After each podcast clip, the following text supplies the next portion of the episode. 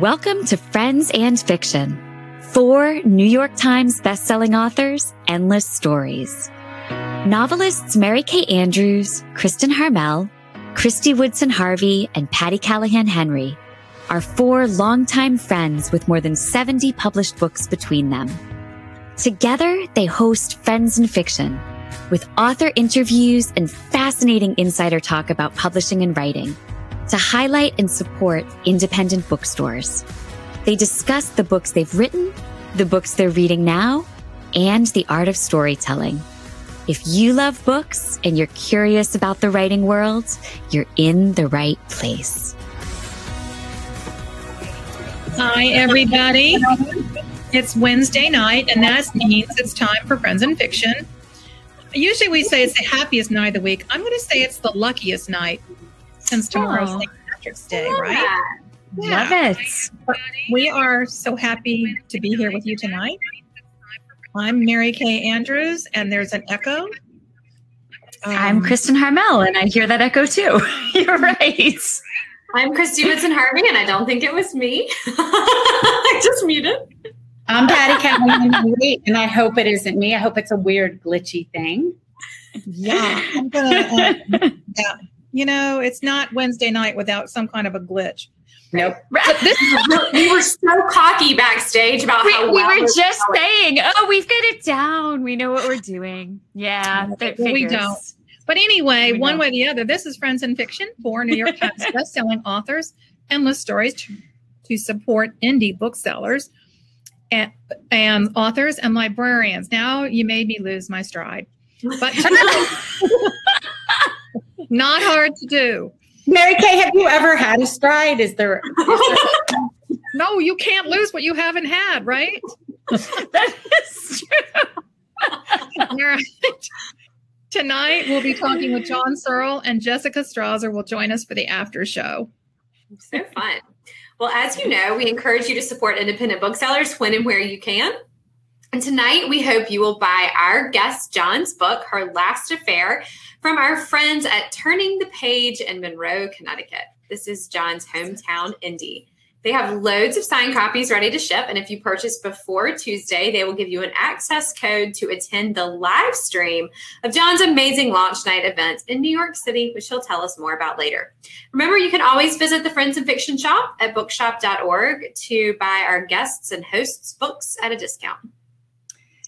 And I am here to tell you if you haven't gotten your spring box yet with Kristy and Mary Kay's book in it, what are you doing with your life? like,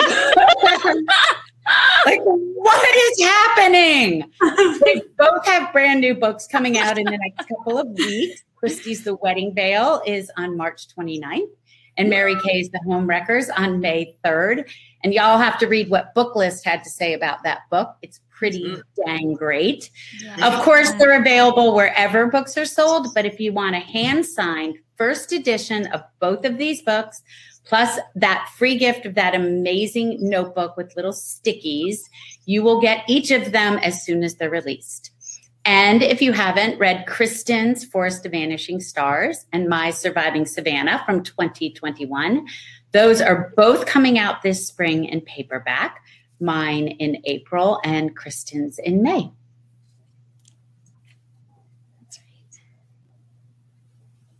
Um, Sean. um, I lost my place. So I'm going to talk about. Oh, are you feeling lucky? Is everyone feeling lucky? Yes, yes. Good. We were. we were. We kind of shot that. You must enter our latest giveaway with page one books. Our lucky winner will get their pick between one of two amazing limited edition gift bundles from page one books. And you know, that's a subscription service. So if you win, you can choose either the Boozy Reader Bundle, a $75 value, or the Jane Austen Persuasion Bundle, a $100 value. So enter by next Tuesday, March 22nd at midnight Eastern using the entry form linked on our Facebook page. We'll announce a, li- a winner live on the show on March 23rd, and good luck, right? Meanwhile, sign up. I want to win. I want to win. I want to win. win. What is a Who doesn't want to win free books? Um, we'll announce the winner. Good luck. Sign up for a three, six, or 12 month page one subscription subscription package and get 15% off the cost of that with the code in all caps friends 15 mm-hmm. See, we're just so generous. We're just giving you codes left and right. It's so much fun.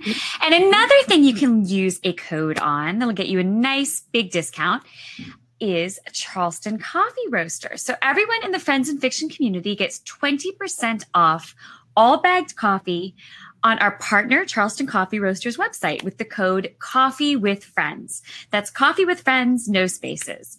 And what better time than St. Patrick's weekend to try your luck at our monthly giveaway? I considered doing that in an Irish accent, but it's really just bad. It just sounds oh, vaguely. It, it sounds vaguely Transylvanian at the same time. It just doesn't work. um, so for that giveaway, we'll be picking three winners, one each in March, April, and May to win a three month Coffee of the Month Club subscription, a $90 value. So get in it to win it using the entry form shared on our social media and on, in our newsletter. And, you know, obviously we work with Page One Books, we work with Charleston Coffee Roasters. Signing up for these giveaways is just a great way to show them that you're hearing about them here, you know, and, and to kind of get engaged with what they're doing. Um, we like working with people um, whose brands and whose mission we support. So we hope you'll check them both out. We're very choosy. We are. Yeah. Picky, picky, picky, picky. All right. Enough coffee talk. See how I did that? we do. We Everything you do. We do. Let's welcome our guest for the evening, John Searles. John is the best selling author of the novels Help for the Haunted, Strange but True, and Boys Still Missing. His novel, Boys Still Missing, was hailed as riveting by the New York Times and inspired Time magazine to name him a person to watch. That's awesome. His second oh, novel, Strange But True, was named Best Novel of the Year by Salon, and his recent novel, Help for the Haunted, was named a Boston Globe Best Crime Novel of the Year and won the American Library Association's Alex Award. In 2019, his novel Strange But True was adapted for film and it's now streaming on Netflix and Amazon Prime with an award winning ensemble that includes Amy Ryan, Greg Kinnear, Brian Cox, Blythe Danner, Danner, I almost said Daniel, Nick Robinson, and Margaret Qualley. Oh man, that's so cool. So previously the longtime books editor at Cosmopolitan, John also served as the magazine's brand director, executive editor, and editor at large. His writing has been published in the New York Times, the Washington Post, and several other outlets. John has a master's degree in creative writing from New York University, and he lives in New York. Okay, Sean, let's bring on the man of the hour, John Saul. Hi, everybody. Hi, John. Hi, John. Very much. You know, sometimes when people do you get this when you're being introduced, I'm like, I don't know what they're gonna say. I wonder where things are pulled together. I'm like, sometimes people are like, John worked at GQ. I'm like, no, I never worked at GQ. so I really am grateful for that. Thank you. I'm so glad. Well, we're thrilled you're joining us tonight. I just wish it were in person, you know, back in the day when we shared the same amazing editor at HarperCollins. Yeah. We did have some hilarious, um, well liquored lunches and dinners. I'm shocked. I'm shocked. I know. It seems to be a theme in, in every meeting I've had with every writer I've ever known. but enough about old times. We would love it if you would give us the elevator pitch for her last affair. Well, I just want to say a thank you for being here. It's really an honor, a pleasure to be with all of you. And you're also fun. I just love the vibe of the show. It's just hilarious. Everyone laughing. And yeah. um, her last affair is set at primarily at a kind of abandoned, defunct old drive-in movie theater. That's the screen there.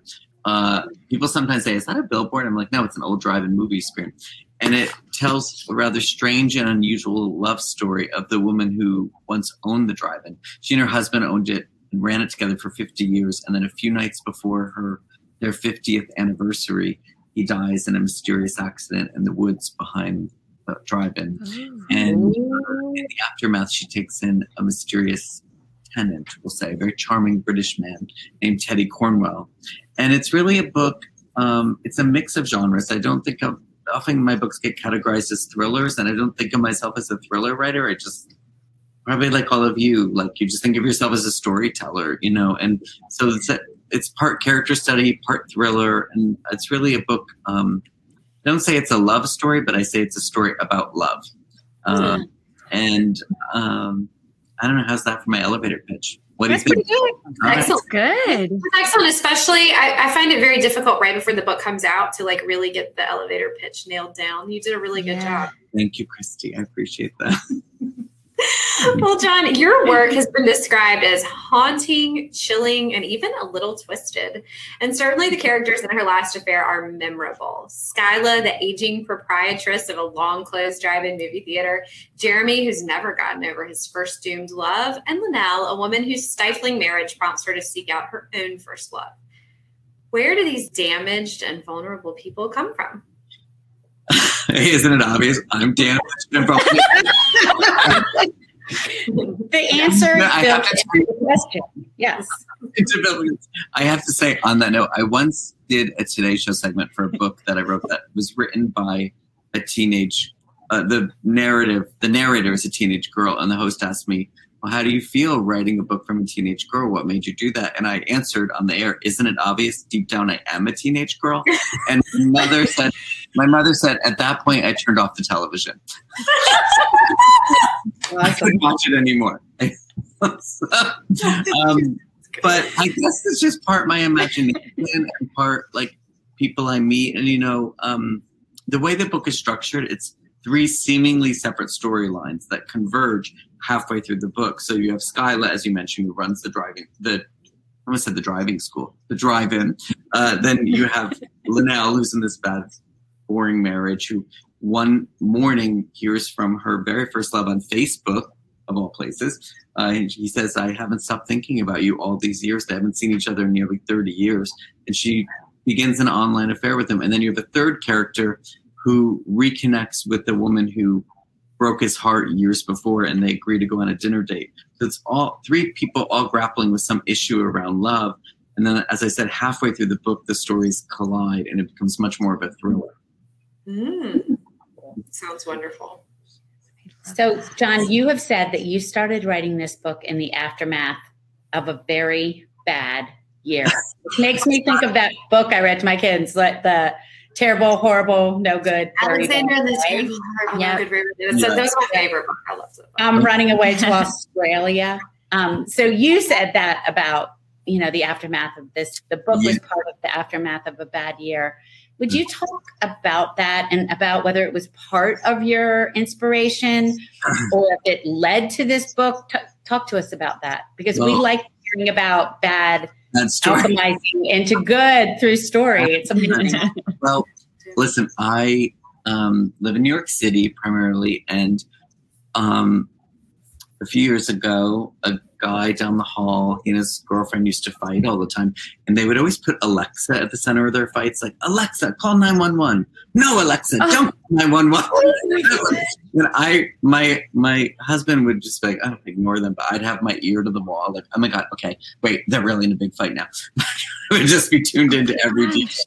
And so I don't know the specifics of what happened, but what I'm told is um, he she caught him with someone else, and so a few uh, the next night when he was out with a friend, she got into his apartment and took a butcher knife and slashed his all his furniture, attacked his flat screen TV, took his clothing out on the terrace and lit it on fire. And he had three green space heaters out there, illegal that you're not supposed to have, and literally blew the roof off the place. And so we were visiting a friend at the Jersey Shore, and I we got a text that said, "There's a fire in the building." And remember, like when we you, we first heard a plane hit the World Trade Center, we thought, "Oh, it's probably a little plane."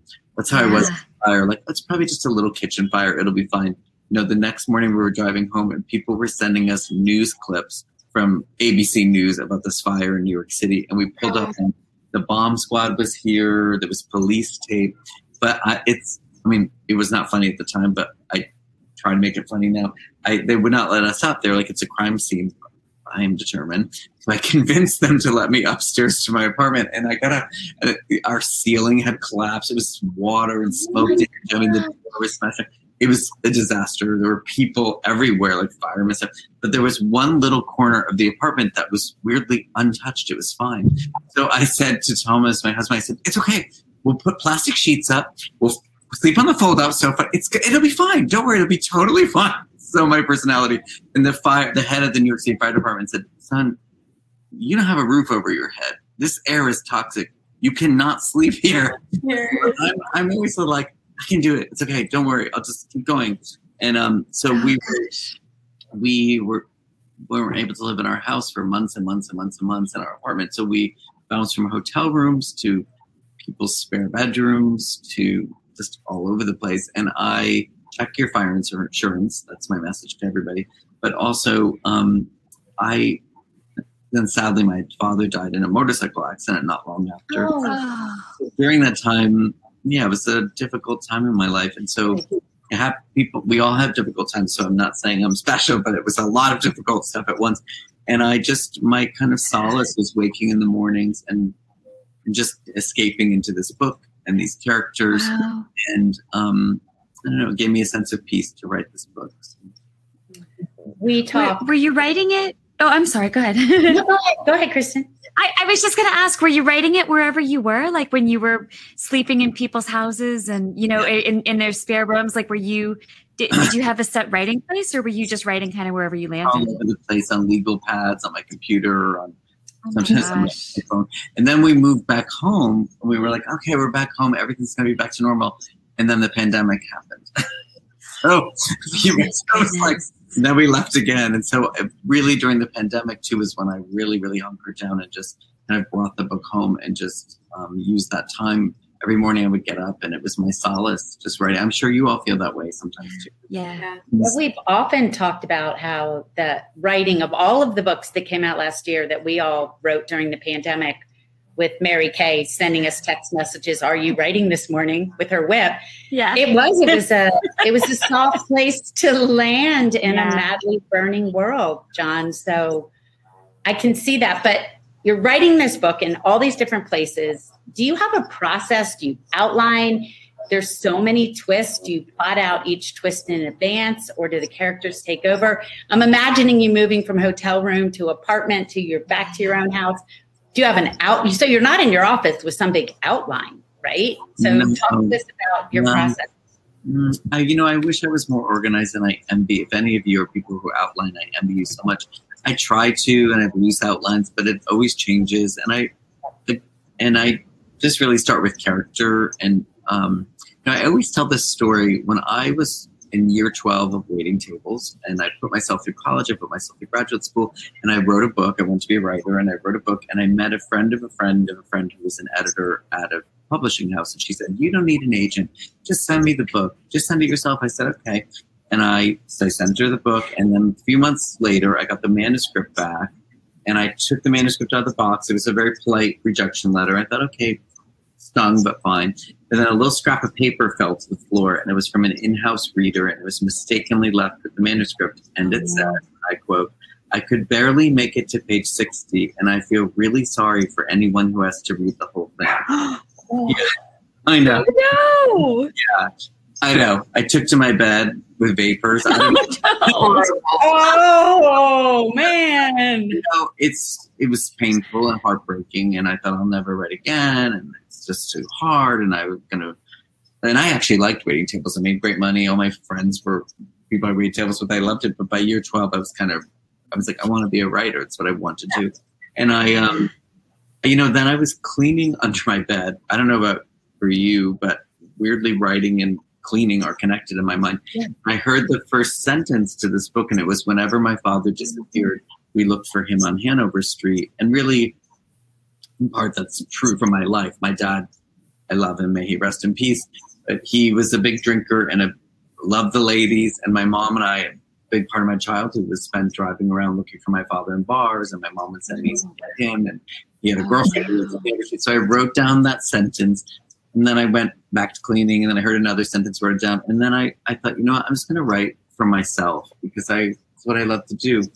But that letter, and the reason I mentioned that to, in response to your question is it was kind of a teachable moment to use that phrase because I thought I never want anyone to have that experience again. I never Yeah. want anyone to say I could barely make it to page 60. So I really work hard, and, and I know all of you do too, from page one, paragraph one, sentence one, to pull the reader in. And the first, the first sentence of this book is every marriage has its secrets.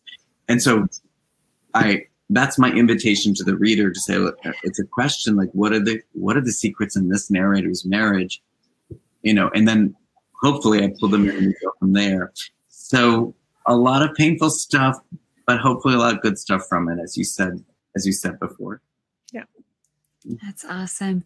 You know, I love hearing those stories of um of rejection at the beginning of a career because I think those are the things that make us into the writers we are, you know? Um and and I think it's inspiring to people who were at the beginning of trying to become published writers to hear that it wasn't smooth sailing for any of us. I mean, I think we all kind of stumbled our way into this and and it's that stumbling that makes us better, I think. So anyhow, so thank you for telling that story.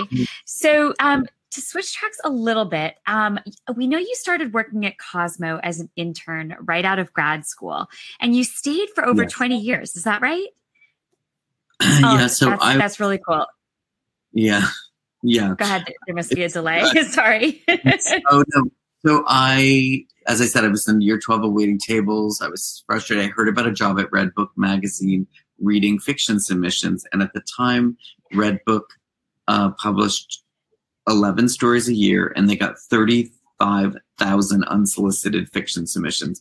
And so I would go there and fill bags of stories and bring them home and and read them and often have to chat, attach a rejection letter. However, after my rejection that I just mentioned, I felt so bad rejecting anyone else. So I'd always put notes on the margins like, keep going, don't let your dream die. I was like, about to encourage people. But, um, and then from there, I heard about a job upstairs at Cosmopolitan in the books department, opening packages and logging books into the computer. And so I, I had no money. I cannot stress that enough. So I bought a jacket at the Salvation Army for $12. And my friend, my mentor, the novelist Ann Hood, I remember saying to her, I guess I need a resume. She's like, You're a writer. Writers don't need resumes. So I went on the interview and they were like, Where's your resume? And I was like, I'm a, I'm a writer. Writers don't have resumes. I think they hired me because they felt sorry for me. And I remember saying to my mom, I don't know. It seems, I don't know how I, if I like this place, Cosmo. And then she said, Give it a try it for two weeks and see how you like it. And well, I stayed for 23 years and I Wow. hard and moved up and and actually was so many smart, fun, fascinating women at that magazine and I had so many great opportunities and things I got to do that I, I never would have. And growing up the way I did, like I said, my dad was a truck driver. No one in my family even went to college. Like it was like falling through the rabbit hole, like into this world. Like people wait, people just send you free books to read. People just send you beauty products. People just send you, you know, it's just like amazing. Like, I don't know, it just people invite you to all these parties. Like, I don't know, I just thought I, I really loved the experience. It was great.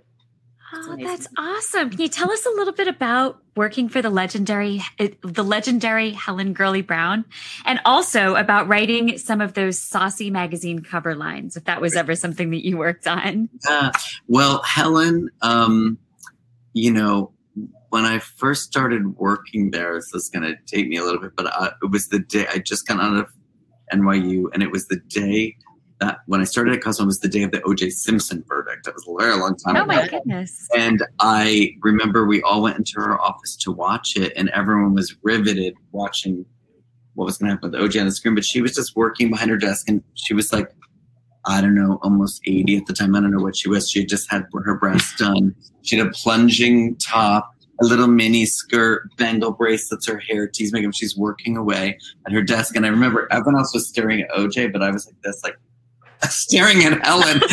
That's awesome. just like couldn't take my eyes off her. But she was so so nice and really sweet, and and I really loved her.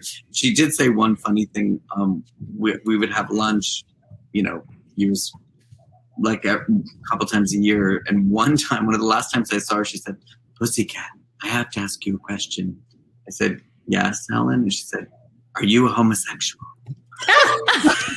I like, Pussycat. yes, I am. And she said, um, Do you have a special friend? I said, Yes, I do. And she said, Good. I'm glad. I, don't know. She knew me for years, and finally her gaydar went off. And then, in terms of those, cover, in terms of those cover lines, favorite story ever.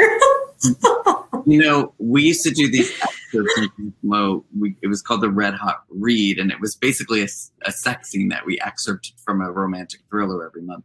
I used to call it the Blank of the Month Club. I won't say it. but, um, uh, and it was just a funny, steamy excerpt. And so there was this, and then we had to title the excerpt. And so um, there was one where it was the, the couple, it's like a bodyguard and then this woman, and they end passion, and they end up doing it um, in her bedroom, then they do it in the bathtub, then they do it on the staircase. And I called it Bed Bath and Beyond Her Wildest Dream. yes. That's awesome. You're in the presence of greatness here, ladies. I'm intimidated. You know. Yes. I I know, John. I feel like we're gonna have to um to ask you to write our titles for us from now on, like Yes. just our book titles, Yeah. because I would take something like Mhm. that. I'm here Did they for ever have interdepartmental like contests to see who wrote the greatest of the great cover lines? Because that would win for me. Yeah. Hands down. We should have done that. I know we didn't do that. I think maybe I got a raise that day, though. I, I hope I did. Oh, that's good. I tell you, um, Mary Kate Andrews could probably give you a run for your money on that. Anytime we Yeah. need something clever, we she's our. You're good at that. That I'm not our surprised. go-to. Okay, I'm not surprised. Oh, John, I I thought I remembered at one of those boozy lunches you saying that I don't know if it was the first time, but you said you remembered meeting her. She was in her 80s and she was wearing a gold lame bustier in the office. Yes, she did. wear bo- Did I make that up? she bustier. But I don't know if it's gold lame, but she did have these like things. I don't know. It's like a whole. I don't know. Just kind of. Amazing. He was. I'm. she was a character, and she was so much fun. And um, yeah, yeah. Um, Well, So, John, one more question then about your time there. Um, and I have to ask this because I used to work. I, I worked for People Magazine for about a dozen years. So you and I could probably share share Yeah. some stories. But um, I know you've spent time with so many celebrities over all your years at Cosmo, and also through your husband's work in theater and through your own work. I'm sure with your um, your project being adapted uh, for um, for Netflix for uh, Netflix, right? Um, but we we love seeing you share all those photos and stories on Facebook and Instagram. So, other than Mary Kay's fake boyfriend, Paul Rudd, who's obviously at the top of everybody's list, do you have any particularly favorite encounters? Well, I do have to just say about the Paul Rudd thing. I, I have a photo. For those who don't know, I have a photo with Paul Rudd, and just once in a while, I just post it to torture Mary Kay Andrews. Yeah. to lovingly torture her because I, I really do love Mary Kay Andrews. So I don't. but, she can um, take it. She can take the heat. yeah, but it's yeah. my fun way. And when he was just named sexiest, People Magazine's sexiest man alive.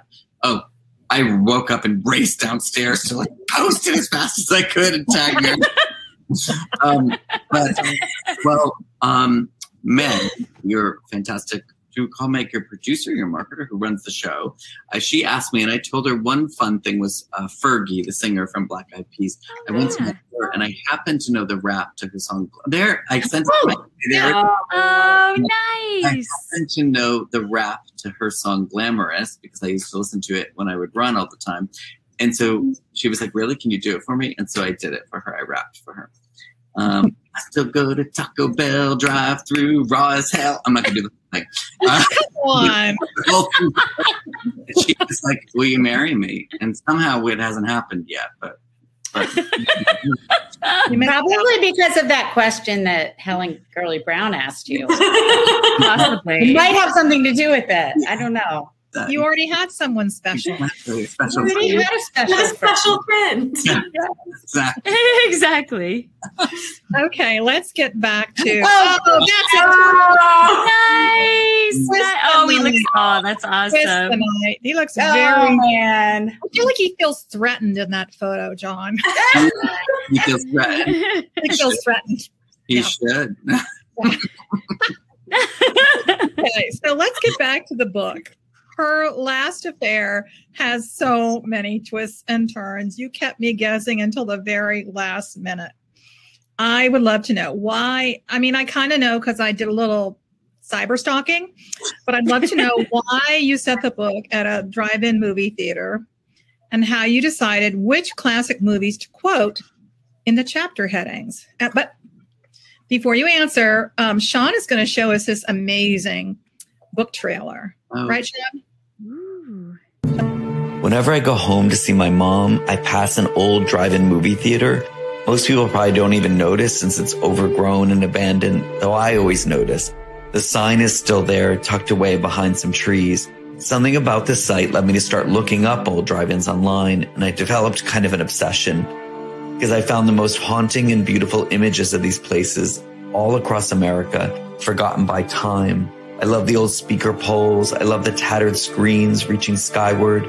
Then one day, the writer in me thought, what if a love story took place at an abandoned drive-in?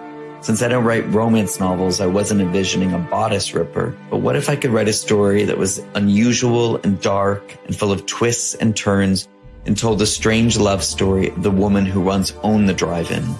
So that's how I came to write Her Last Affair. The book comes out this March. I really hope you'll read it, and I hope it makes you think about love. That's, awesome. a great trailer. That's awesome. That answers the question right there. The drive-in. You know, I just like I say in that video. I when I go home to visit my mom, we have a little house out in, in Sag Harbor, and when I go to visit my mom, I have to go to the ferry in Central Long Island, and I pass this old drive-in movie theater, and no one probably even notices it because it's there's like a strip mall there and it's like a really busy stretch of road. I don't know why I'm clinging to my subway card as I talk to you all. By the way, I don't know why. I just this is like my little plaything. okay, out of here. Yeah, it's your security blanket. Yeah, so um, anyway, I see it there, and no one probably notices it, but I do. And I just always wonder, like, what was it like when it was booming and popular? And then I started researching it, and then I started looking up old drive-ins just in general. And there, I found all these photos like those in the video of just these beautiful places that are just forgotten by time, and they're just kind of haunting. And I thought, gosh, what a eerie, interesting setting for a novel to set it in an old drive-in movie theater. And yeah. um, you know, the tone of the book. I, I just spoke with this um, reporter from this newspaper, and and he paid me what I thought was such a compliment. He said, you know, it feels very much like um, a Coen Brothers movie like Fargo to me, and I don't know if you you admire that film, but I really do because that film is funny and dark and sad and and kind of sinister. It has so many different things, uh, tones to it, and that's how I wanted this book to be. Like I I hope people find it funny in places. All the stuff with the show dog that yeah, this pretty. this character. Pretty he really wants to win back his ex girlfriend, and she's like, "Will you watch my show dog, and it's this gigantic standard white, this white standard poodle with all fluffed up and like a topiary kind of thing. And so there are moments of humor with stuff like that. And then there's the, the creepy nurse, which if you think about like Nurse Ratched or Annie Wilkes in Misery, there's something about a nurse because nurses are supposed to do do good and help us all, but when they turn sinister, there's some there's nothing scarier. And there's a scary nurse in this book who um, is up to no good parts. But then when at the end of the story, I hope when you realize what happened to her, I hope people really empathize with her and and feel her heartbreak. So um, I hope that answers your question. Yeah, somebody's asking um, if you've ever been to a drive-in movie. Yes, I um, Carrie Soderman. Hi, Carrie. I uh, when we were little, we didn't go all the time, but there were moments, there were days, I'd say a half dozen times, when my parents would put us all in our PJs and load up our station wagon and we'd go to a drive-in and we'd so all in the back. And so I never thought I'd write a book about it back then. But um, I don't know. I think I'm just kind of my mom. Um, mom, when the last day she graduated high school, she took the lock from her locker and she locked it to this guardrail in our little town. And one day when I was little, my mom and I were walking to the town carnival and she showed it to me. It was all rusted. She said, I put that there my last day of school. And I don't know. I was a weird kid. I'm still a weird person. I was like obsessed with this lock. I would look at the lock all the time. And it overlooked this old foundation of a house that was never built. And I used to stare at the foundation and wonder, like, wonder about my, why did my mother put this lock there? Who built that house and never finished it? And so there's I have a little bit of an obsession with abandoned places, like the abandoned drive-in, and strange but true It was this abandoned motel cottage that was there. And Help the Haunted was an abandoned theater in Philadelphia. And so um, I don't know. I think that just have they draw me in for some reason. I'm not sure why. Yeah. They're, they do sort of like beg a lot of questions and ask a lot of stories. I think that's I would probably do that too, especially like with your mom's lock. I can really see getting obsessed with something like that. I that. was totally obsessed. Um, Yeah. Speaking of things that you and I are both obsessed with, um, our dogs. so my family just got our first puppy, my first dog ever, Salt. Um, but your dog Ruby, there's Salt, there's the salt. Oh, so your dog Ruby is a celeb. I mean, she has her own Instagram account at oh my god, it's Ruby. Ruby. You got to tell us like how did it come about, and most importantly, can Ruby and Salt be like best friends? Yes, of course. I we will we will connect them. It'll be like instant love between them. It's gonna be amazing. Um, uh, yeah, she's oh my god, it's Ruby on Instagram, but I have been really bad at posting because I accidentally locked myself out of her account, and I've got to figure out how to get back in. But, but I, and I will. Uh, and and Salt, what is Salt? Is Salt on Instagram? Um, Salt does not have his own account. People keep asking me when I'm going to get him his own account, but I can barely keep up with my one. And like, I really like posting Salt content. Um, I was telling uh, to the friends and picture people, I was telling them backstage that people will message me and say more Salt content. I'm like, okay, there's no Salt pictures today, but um, I can barely keep up with my own one Instagram account. So I don't think he's going to have his own, but he's on there a lot. We will put them together. The thing is, there's so much darkness in the world, so some nice puppy dog pictures are really welcome these days. I think you know. Mm-hmm. Yeah, no, I agree. It's fun. It really Yeah. is. But Ruby, Yeah. And puppy porn, everyone loves puppy porn. Ruby and Salt write a children's book. What a great Great idea! idea. Pictures of Ruby Not and that, Salt. but yes. Winnie is starting to feel really weirdly left out. I'm Oh, just we love. I know, right?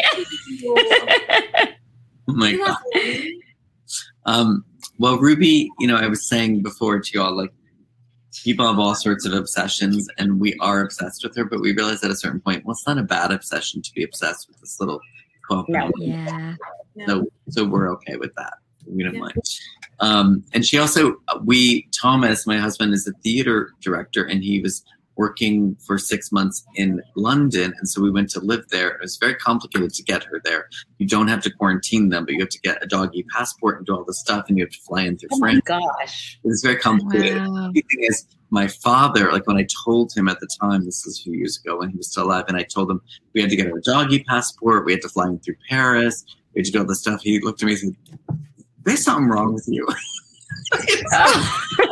No, I used to be the person that was like, I mean, oh my God, just board the dog. Why is it such a big deal? You have to plan your whole life around this dog. And now I'm like, oh yeah, God, like, it's all about how we the dog. dog? How are we going to take the dog? Like Yeah. the dog's schedule is more important than anyone else's schedule. Exactly. Yeah, exactly. We know. Yeah, it's very true. Okay, so we um, I'm afraid we're going to run out of time, and I don't want to run out of time before I t- tell everyone my great idea about Tinder for dogs. Oh. Right? Super important. We got that in. Super important. Yeah, I mean, I'm going to copyright it right off, like we right after we get off the show. So don't anybody steal that idea. Okay, Dawn, do you want to talk to us about your in-person event happening this next Tuesday at Symphony Space in New York City, which I am going to be at, by the way. I'm so happy you're coming, and we I, are so Yes. envious. and I hope the rest of you are going to get on a plane and get up here. Yeah, you should get it. Um, so here's the thing: um, uh, New York City Symphony Space, and I wanted to do an interesting launch event because it's been two years of some hard times for everybody, and for myself too. And so, um, one of my books, Strange but True, was adapted for film, and it's actually was on Netflix. Now it's on HBO Max with Brian Cox from Succession and with Margaret Qualley and Nick Robinson from Maid, which was then big Netflix hit, and Amy Ryan, who was just in Only Murders in the Building with Steve Martin and Martin Short. And so Amy and I met on the That was so good. uh, uh, wasn't it so good? She's the bassoonist in it. She's fantastic. And we met Oh my God, so good. we met on the set of Strange But True and became pals. And so I just asked her, I said, I'm doing to do like some kind of launch event. Would you want to do it with me? She said, sure. And so we're doing it at Symphony Space and we've partnered with 40 indie bookstores around the country, especially my hometown bookstore, the, the bookstore in the town where I grew up. And if anyone purchases um, a copy of Her Last Affair from Turning the Page in Monroe, Connecticut, or any of the other bookstores, yes, the bookstore on your screen, Turning the Page uh, in Monroe, Connecticut. If you purchase a book from there, you will get a unique access code to live stream the event as it's happening in front of a live audience at, at Symphony Space. And it's just going to be a great night. And, uh, you know, I, I like to gab, as you can probably tell, but I never consider myself a good reader. I don't think I'm the best reader of my books. And so uh, Amy said, Are you going to read? I said, "Oh, I'm just such a bad reader. And I said, kind of said sheepishly, Would you read? She was like, Oh, I'll totally read. I can do it. She said, I mean, people probably want to hear the author read. And I was like, Yeah, but not me. I'm not good at it. So she said, I'll read. So she's going to read from the opening of the book. And it's in her wheelhouse. She's an Academy Award nominated actress and a two time Tony Award nominated actress. She'll do a better job than I will reading from the book. So, It's gonna be Um, so fun. It's going to be awesome. Yeah. And and the, people can look at um, the the graphic that'll be on our page to see how everybody else can, um, it, you know, attend the um, event virtually if you can't be there in person like me because I'm special. Yes, you are. Are. I'm going to get kisses from the page. I just want to say something about Mary Kay is that I, Thomas, my husband, was working out in Arizona testing show out there, and I flew out and I sat down on the airplane, and a woman next to me started asking me. I was reading something. We started talking about books, and I said, "Who's your favorite writer?" And she said, "Mary Kay Andrews." She said, "I've read every book she's ever written. I love her. I love her books." And she started scrolling through her Kindle and showing me every book, then taking books of Mary Kay out of her bag. She was uh, like a super fan. And I um, said, "Well, It was me. It was me. friend."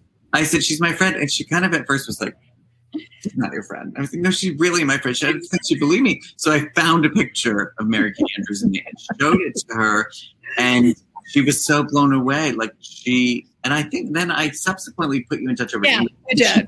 Did she ever write? I think she got You scared. did. Yeah, she was very kind. Oh, good. But she was Oh. such a super fan, and it was such a fun moment for me. Yeah. Because, It's um, a great introduction. Mary Kay has a restraining order now, and it's fine. It's fine. It's all good. yeah. But Do um, they have a picture of me at the door of the Symphony Space place with a yeah, stop me and, stop me and frisk me? I don't know. um, yeah. So um, that's my story. I don't know. Anything else? You got anything else for me, girls? Yes, we got stuff Yes. for you. Oh, yeah. Yeah, a couple more questions. So, John, we love, we always love a good writing tip. Um, you know, we ask for one every week. It's one of our favorite parts of the show. Is there a writing tip you can share with us tonight? Um, um, you know, I have to say I read stuff out loud a lot. It sounds so basic, but do you all do that? Like, Yeah. it helps me to read things out loud. I don't know why, and I, I tell people that all the time. Like, sometimes it's good just to print it out and read it out loud so you can hear it. And I don't know. I always advise people to do that because I think it gets it out of your head and into another Yeah. world. And so, yeah. I love that. I cool. feel like you should have Amy Ryan read all your all your drafts aloud in the future. Yeah. Yeah, sure, she'll love that. Yeah. We'll start a business where you can hire famous people to read your drafts Yeah. out loud. Um, exactly. can I It'll be you- in the same app with the dog Tinder. And then we have many good ideas that we never do anything about.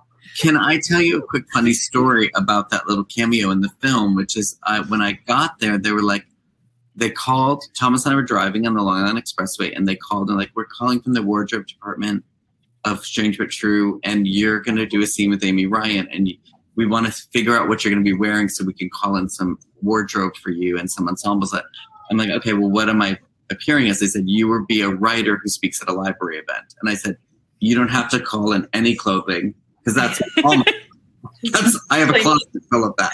So they said, okay, just bring up clothes to the, it was in Canada, bring clothes and um, we'll pick something and you'll wear it. So I go with my, I worked at Cosmo all day, ran to the airport, fly up, sleep over the next day, get there, and they go through my clothes and they pick something I wear. And it's shot in a library and I'm about to go on. And the wardrobe supervisor says, Can you come back here in the, in the stacks? I have to talk to you.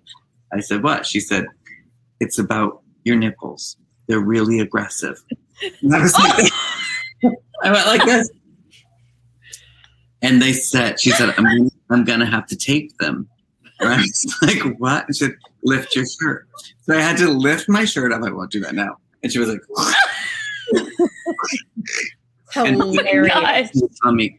And so then I did the scene, and then afterwards we like went, went to drinks, or whatever. And I remember I got back to the hotel because I hadn't even checked into my hotel. No, no, but the night first night I stayed at this producer's house. The next night I was staying in a hotel, and I got to the desk, and um, the producer said to me, "Do you want to have a drink at the hotel?" She asked me, and I said, "You know, I'm just going to go upstairs, peel my nipple tape off, and fall." the person was like, "Oh, I have a prop," handing me my hotel, my room key, and I could tell the person at the hotel was like, "I don't know what kind of weird stuff you're into, but I don't want any part of it." And then I got home, and I showed Thomas. I'm like, "Look, I had two red streaks here and here." Yeah, my nipple story. Sorry. John, that's hilarious. I bet that is the first and last time anyone has ever said, no, thank you. I want to go peel off. Okay. yeah. I, I can't even say it out loud. I'm just, Yeah. I'm going to let you say it. All right, John, we usually ask authors to give us a book rec. I'm getting off the aggressive nipples and I'm heading this way. So we, Listen, we would I guess love it's going to be a boring guest. I I aim to entertain. So Well, you- you We're here for it. Spades. But we would love a book rec, but we also love that New York Times book review question, which is what books might we surprise to find in your library or on our nightstand? Well, a book I just read that I really that just hit the New York Times bestseller list, number four is The Golden Couple by Sarah. Mm, yay. A wonderful book, two great women, such you know, great writers. I love them both. And then surprised, you know, there's a little West Village newspaper here in the city that I love because I just love how the writing it'll start out as like a straight article and then turn into an opinion piece, and then the writer suddenly is like yelling about something, and then like I'm gonna go feed my dog, and like I just love when it comes because I, it's my favorite thing to read is the Little West Village. newspaper. then That's it'll crazy poetry, like good poetry, but then I don't know. So that's probably maybe surprising. But I don't know if there's anything else that's surprising on there. Just a lot of new books. Awesome. Okay, John, if you wouldn't mind sticking around for a few minutes, we have one more question for you. But first, we have a few reminders for all of you out there. So I'm here to always talk about one of my favorite things are writers block podcasts. We'll always post. hmm We'll always post links under announcements each time a new one goes out. And a No, no, new- no. Each time a new one drops. Drop. I'm not as cool as you. I am not as tech savvy cool as you. So I'm going to try You have Every your own app. That's true. Yeah. every Friday. A new podcast drops. And on the last episode, Ron talked to Brad Meltzer about his life and work. And y'all do not want to miss it. It is so interesting. And Brad opens up about so much. What a fascinating career. And his new book, The Lightning Rod.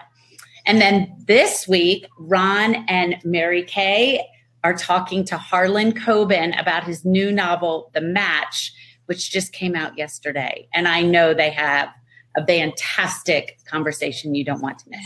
We did. We had fun. So don't forget to subscribe wherever you get your podcasts.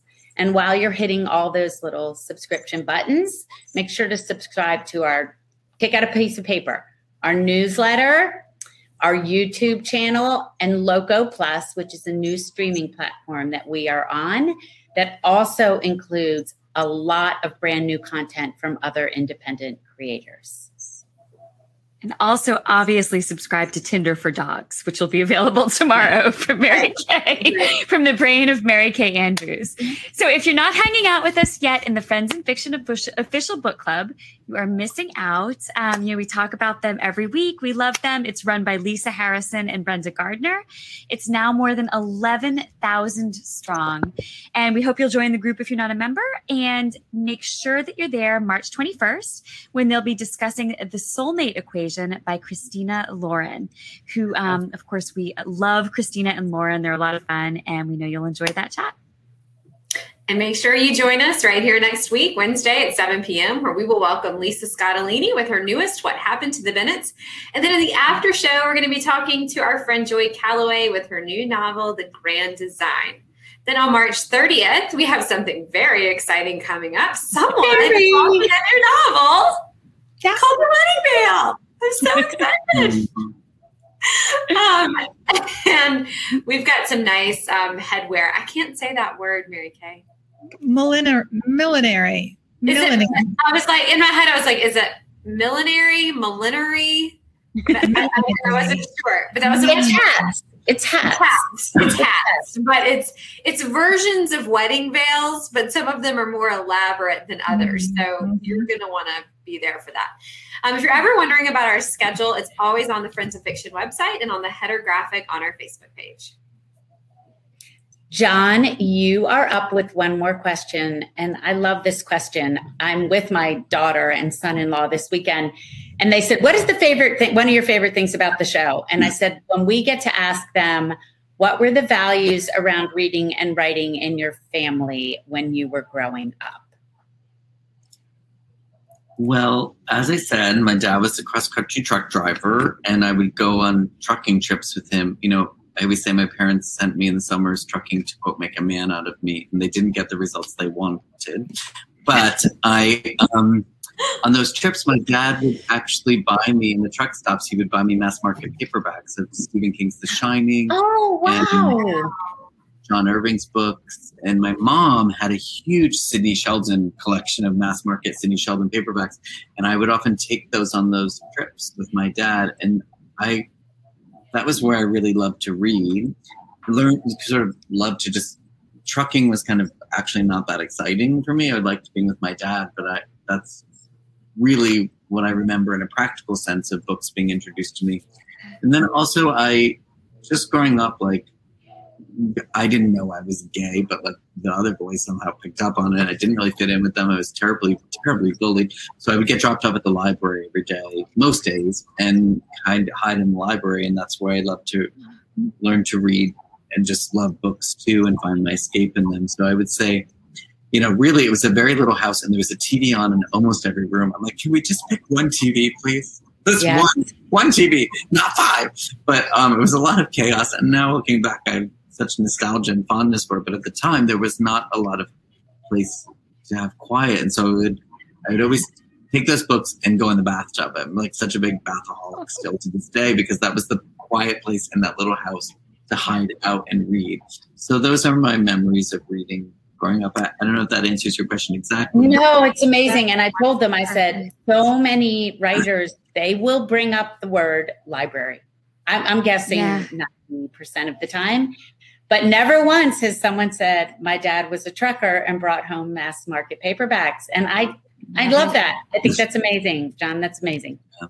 Oh, well, thank you. It was really such a pleasure spending time with you all. And thanks for, um, thanks for introducing her last affair to people. And I do hope people will join us on uh, March 22nd for the streaming event with Amy Ryan. I know I'll be seeing you, Mary Kay, in person. Yes people tuning in tonight will get a copy and get the code to join us virtually uh, next right. week. And don't forget before you go, John, tell our viewers and listeners where they can find you online. Oh, uh, on Instagram, it's just at John Searles. And uh, on Facebook, I have an author page, John Searles Author. And then Twitter, I don't use as much, but Searles Books. Um, and then also, by the way, tomorrow, actually tomorrow afternoon, I have an essay coming in the New York Times called, if I can mention this, Confessions of a Wedding Hater. And it's about how all my life, when I'm, the first line says, if you're reading this and I attended your wedding, I want to apologize for my behavior. because it's how my whole life I hated weddings and I would get the invitation. I'd be like, oh God, I don't want to go. And then during John, can you cut him? This is bad press for my book. Oh, sorry.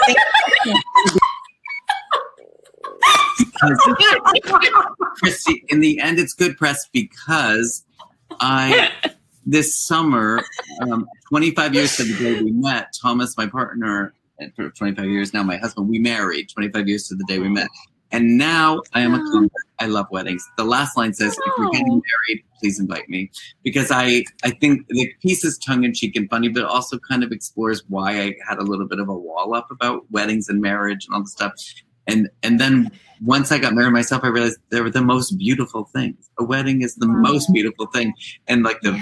vows and the toasts and the dancing and like. So now I'm a complete convert. So um, There's cake. um, Cake. and there's cake. So that comes up tomorrow. And so I hope people will, I'll share it on social media, on Instagram and all that stuff, but I hope you'll check it out. It's a, Oh yeah. it's a fun- Definitely. Awesome. Congratulations. It's so great. Thank you so much, John. We never have enough time together, but Thank all of you very much.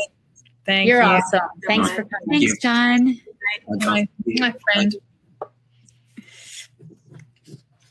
Okay, now don't leave because we have a great after show tonight with Jennifer, Jessica Strawser. And don't forget, you can find all of our back episodes on YouTube. We're live there every week, just like we are on Facebook. And if you subscribe, you won't miss a thing. Plus, you'll have access to some special short clips. Be sure and do not miss next week, same time, same place, as we welcome another old friend, Lisa Scottoline. We're back. Yeah. Oh my gosh, he was great. It was so. Oh my gosh, he was so endearing. And I loved him. fascinating. Yeah. He was the He was best. fun. Yeah, he was fantastic. Well, thank you, uh, Mary Kay. I know, um, I know he's an old friend of yours, so it was so nice to get to to meet a friend of yours and spend some time with him. And you know, um, I, we get to talk about nipple tape, and there's just you know, Yeah, I mean, yeah, that was a there's first. First, yeah, it's a first. There's not enough opportunities for that, really. there really aren't. It really, it does just doesn't come up in conversation that often. So. I know. I loved well, aside from that, I did love um I mean, Kathy, Mary Kay, your stories are often inspired by abandoned places too, houses and but That's to cute. see and drive past something like an abandoned drive-through over and over, we do it a we would do it a million times and he imagined a whole story there. Yeah. And I, it, it makes the story even more fascinating than it Yeah. already is hearing the why that would bubble up for him. I love it. I, I, those pictures are haunting of the mm-hmm. drive-throughs. Yeah, yeah. The But insight have into his creative brain was interesting. Yeah. But we're doubly blessed tonight because we got an amazing after show author. Yes, we Yep. do. Yeah, absolutely. So we'll start by telling you a little bit about her. Jessica Strawser is the editor at large of Writer's Digest. She previously served as the editorial director for almost a decade. And in that role, she became known for her in-depth cover interviews with talented people such as David Sedaris and Alice Walker. Her work has appeared in the New York Times' Modern Love column, which is fantastic. Oh, I, I love that. Jessica is Yeah, also me too. Yeah, of several novels, including Almost Missed You, Not That I Could Tell, Forget You Know Me, and A Million Reasons Why, which was called a standout in a starred book list review. Jessica lives in Cincinnati, and her new novel, The Next Thing You Know, is set to be released next week. And we're tall poppy writers together. So welcome, oh, Jessica. Oh, great. Hi, Jessica. Hi, everybody. Hey, Jessica. We are Can you hear so me okay? glad Thanks you're for having here. me. We're so thrilled you're here. All right. The John next was so good. I didn't know I was supposed to bring all my pictures of myself with Paul Rudd. I could have gathered them all up. I know, I know. I try not to post mine just because it makes Mary Kate so jealous, but Trigger. It's, it's a trigger for me. It's we an keep emotional it very hush hush because we don't want to make her too mad. So I, I- on that time. note, I'm going to see if I can find mine with Paul Rudd and have, uh, yeah. Oh my gosh, I definitely do not have a picture with Paul Rudd. Okay, I want to talk about your book. So the next thing you know has been described as a star is born meets me before you. I, I love that. Can you tell us a bit Yeah. about it, please? Yes, that is the that is the very succinct elevator pitch. So I'll give you the chattier elevator pitch, which is you know, the next thing you know is about a young 30 something woman named Nova who has just recently done a huge 180 in her life. She's left her job, her boyfriend, her hometown, everything she considers safe and familiar, and has made the decision to become an end of life doula. So if you picture, you know, a midwife or a birth doula, a holistic role like that at the other end of life. Um, so, you know, she works with clients who are in poor health or getting up there in age and becomes a helpful presence in whatever they need in their last months or weeks or however long. Um, but she's not like this buttoned up hospice nurse type. She's like this young, freewheeling, motorcycle riding, just free spirit who will come at clients like, What do you want to do with the time you have left? And then she'll help them do it. And so one day, this man, close to her own age, rolls up in his muddy Jeep, smelling like a bonfire. And she doesn't recognize him. She's never seen him before. She doesn't know who he is, but he is a pseudo famous, uh, pretty well known musician on like the indie music festival scene who has recently disappeared from the public eye and no one knows where he went. But where he went is that he shows up at her door and he has this degenerative condition where he's physically losing his ability to play his guitar. And you hmm. can tell right away that he's going to be a tough nut to crack and like no client she's had before, but they also have this immediate chemistry. So, you know, it's a story of the power of connection and hope against the odds and, you know, what it really takes to live life with purpose and no regrets. Okay, now talk to us, if you would, Jessica, about the seed of inspiration for this book. It's such interesting subject matter. I don't think I even know there was such a thing. How did you get the idea to write about end of life doulas? I was actually researching a completely different um, novel that I did not end up writing. I was playing with the idea of I was going to have this hostage situation, um, not like in a high stakes thriller, more like in a what ended up being anxious people. So he did it better. It's probably better that I didn't write it. But I wanted, I was going to have like this hostage situation where there was an ensemble cast, and I wanted to have like this meager old lady who is, um, nobody knows that she's terminally ill. So she was going to decide to be a hero and act like completely out of character um, because she figures she's on her way out anyway. So I had this idea for this, yeah, terminally ill character who was going to do this amazing out of character thing. And I was researching what your state of mind might be, like things that you might look up if, if you got a bad diagnosis. And I came upon the existence of end of life doulas. And I was so fascinated.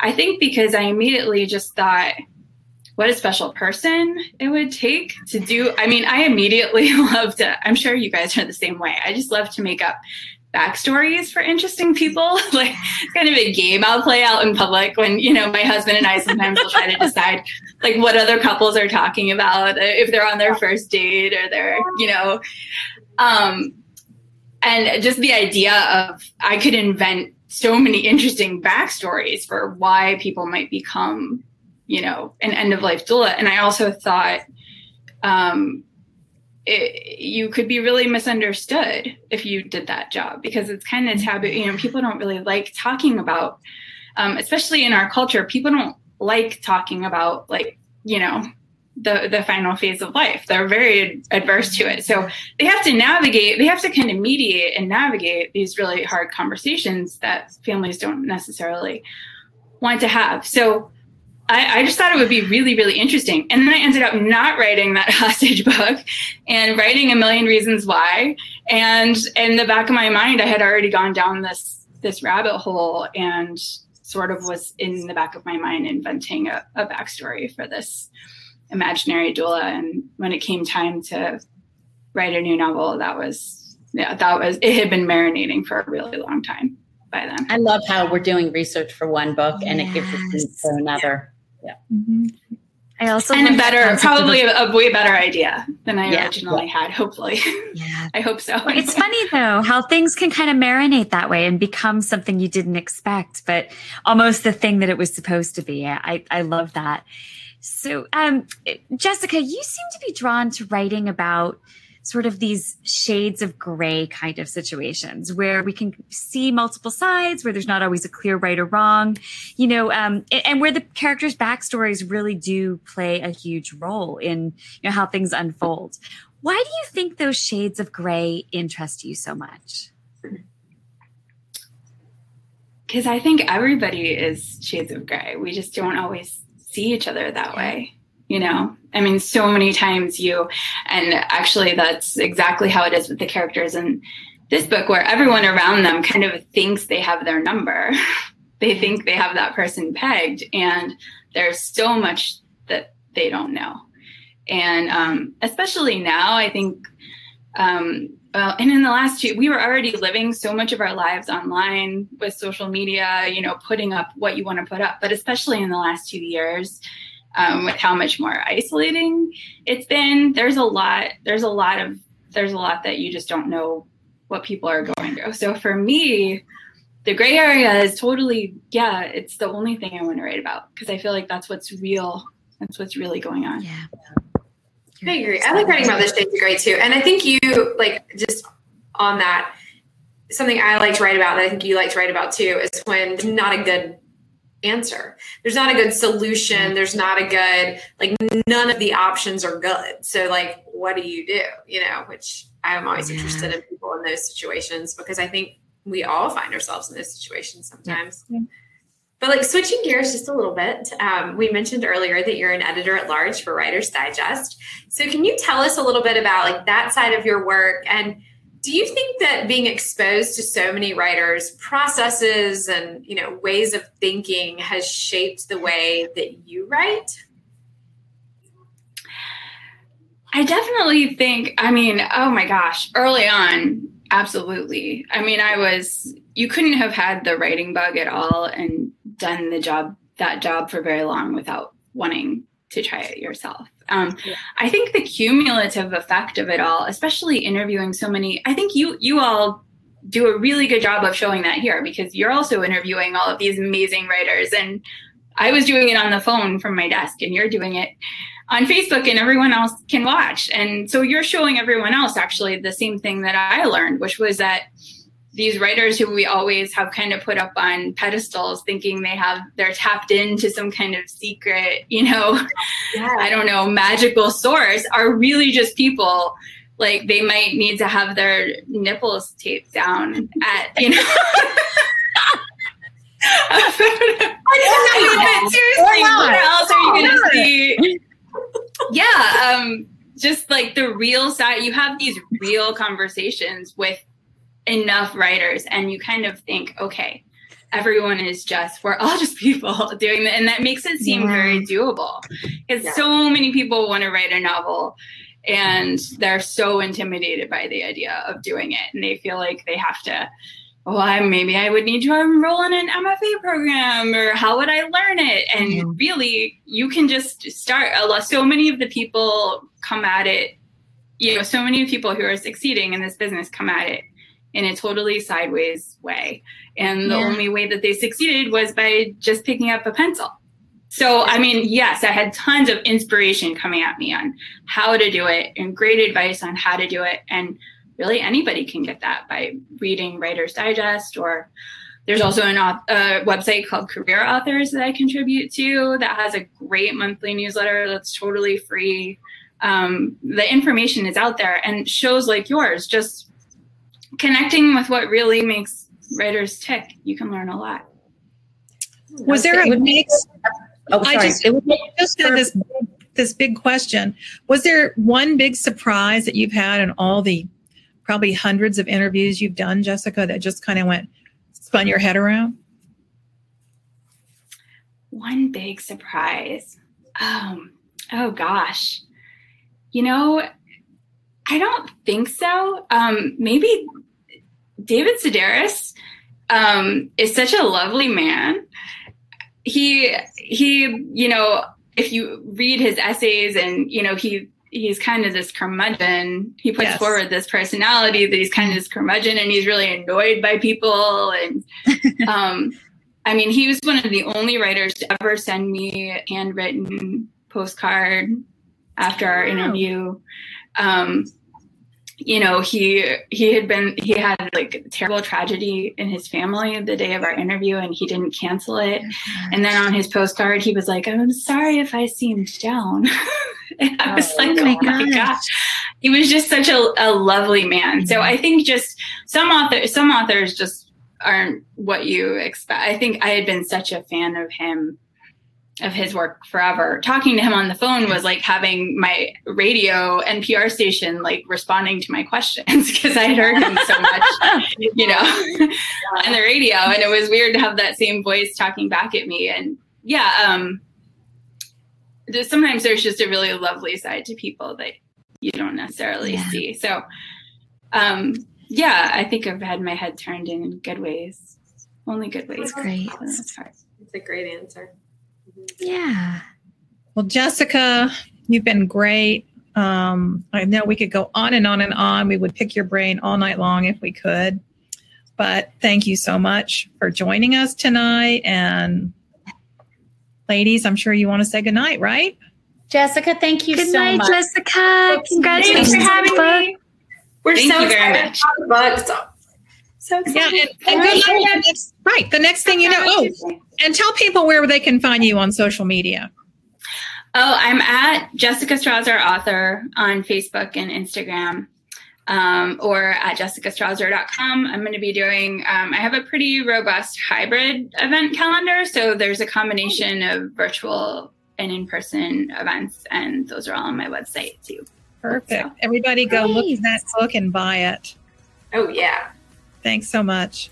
Thanks. Thanks, Good night, everybody. everybody. Thanks, ladies. Good night. Night.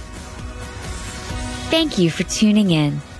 You can join us every week on Facebook or YouTube, where our live show airs on Wednesday nights at 7 p.m. Eastern Time. Also, subscribe to our podcast and follow us on Instagram. We're so glad you're here. Produced by Audivita Studios. Connect your voice to the world.